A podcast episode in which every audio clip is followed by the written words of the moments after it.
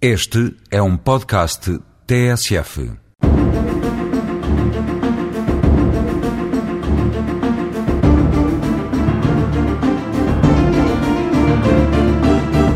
Hoje, quando se fala de juízes, pode ter-se em vista realidades muito diversas que convirá a referir e destrinçar. Juízes do Tribunal Penal Internacional, do Tribunal Europeu dos Direitos Humanos, do Tribunal de Justiça das Comunidades Europeias, do Tribunal Constitucional, do Tribunal de Contas, dos Tribunais Militares, juízes conselheiros, desembargadores, dos Tribunais Judiciais, dos Tribunais Administrativos, dos Julgados de Paz, dos Tribunais Arbitrais, juízes sociais ou jurados.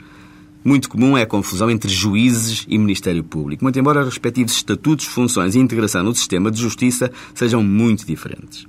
Falemos hoje do percurso profissional dos juízes dos tribunais judiciais ou comuns.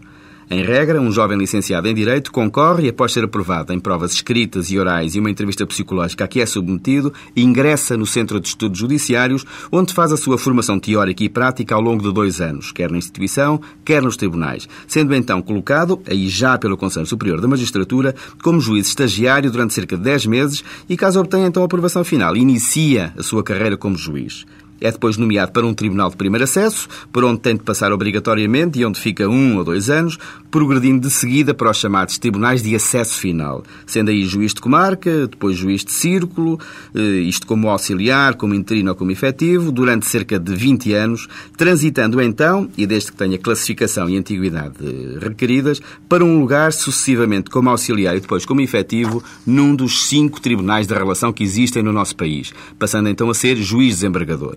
Depois, decorridos que forem cerca de 10 anos nos tribunais de segunda instância, como desembargador, pode vir a aceder ao Supremo Tribunal de Justiça caso concorra ao concurso curricular de acesso a este tribunal e seja classificado e graduado numa posição que lhe permita tal ascensão profissional de acordo com as vagas que forem surgindo ao longo do prazo de vigência desse concurso. Aí se mantendo até à sua aposentação ou jubilação como conselheiro, que não poderá ir além dos 70 anos. Convém lembrar que, periodicamente, o serviço prestado pelos juízes dos tribunais de comarca, o dos desembargadores só é em determinadas circunstâncias, é sujeito a uma inspeção pelas estruturas do Conselho, com vista à atribuição de uma classificação que varia entre o medíocre e o muito bom, em função da análise quantitativa e qualitativa do trabalho realizado nas diversas comarcas onde esteve colocado.